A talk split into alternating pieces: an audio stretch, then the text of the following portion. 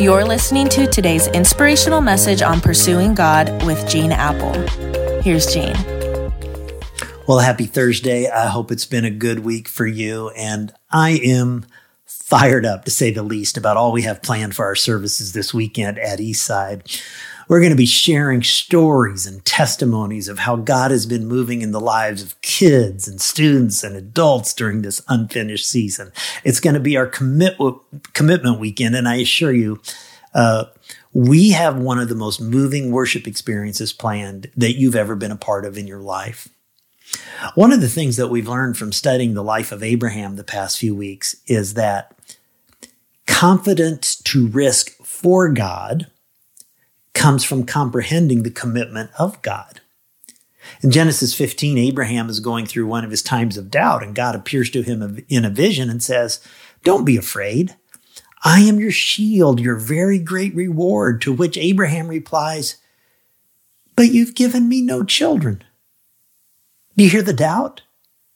Maybe you're in a situation of desperately waiting on God. Well, then the Lord took Abraham outside and said to him, Look up at the sky and count the stars. If indeed you can count them, so shall your offspring be. You're going to have kids, just wait. He's saying, Abraham, I know you and Sarah don't have a child. I know it's been a few years since I promised you a son. I know you're now 80 years old and it seems impossible, but look at all those stars. That's how big your family's going to be. And then occurs maybe the most important verse in the Old Testament, Genesis chapter 15, verse 6. It says, Abraham believed, believed the Lord, and God credited it to him as righteousness. And you think, well, now his faith is as rock solid as ever, and he will never question God again, right? Wrong. In the next verse, God reminds him that he's going to give him land to dwell in, and Abraham responds, Sovereign Lord, how can I know that I will take possession of it? How can I know? Abraham is doubting again, and he's doubting two things. And, and these two things actually form the basis of every doubt in our lives. The first is God, how can I trust you? I mean, it's been years already. God, are you really going to keep your word? Are you really going to, am I really going to have a son? The second question is, how can I trust me?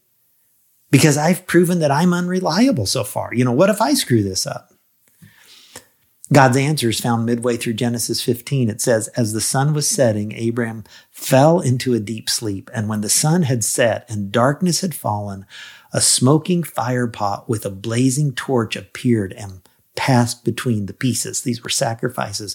And on that day, the Lord made a covenant with Abram. If God fails to keep his side of the bargain, he will pay with his blood. If Abraham fails to keep his side of the bargain, God will also pay with his blood. This is giving us one of the clearest pictures of Jesus in the Old Testament. This is how much God loves you and how much God loves me and has given for us. And it compels me to want to be generous because Jesus gave us the greatest gift ever given. And when I name Jesus as my Redeemer, not only will he always keep up his end of the bargain, he will make up where I mess up. God, who began the good work in me, will continue that work until it is finally finished. Unfinished is our opportunity to show God we trust his promises and we risk for God because we comprehend the extent of the commitment of God to us, the one who made a covenant with Abraham, who walked through the blood while Abraham slept and said, even if you don't obey, I will with my blood.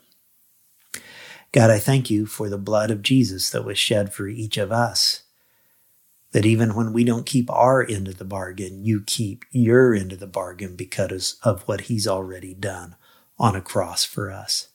Thank you for your goodness. Thank you for the extent that you have gone to for us. And God, we realize sometimes we doubt. We, we wonder if you're going to keep your word and we certainly wonder about ourselves if we can keep our end of the bargain. And we thank you that you just never give up on us, that the one who began the good work in us is committed to finishing the good work in us unfinished people. We're going to walk with you today toward that end in Jesus' name. Amen. Amen. Catch you tomorrow. You're listening to today's inspirational message on pursuing God with Gene Appel.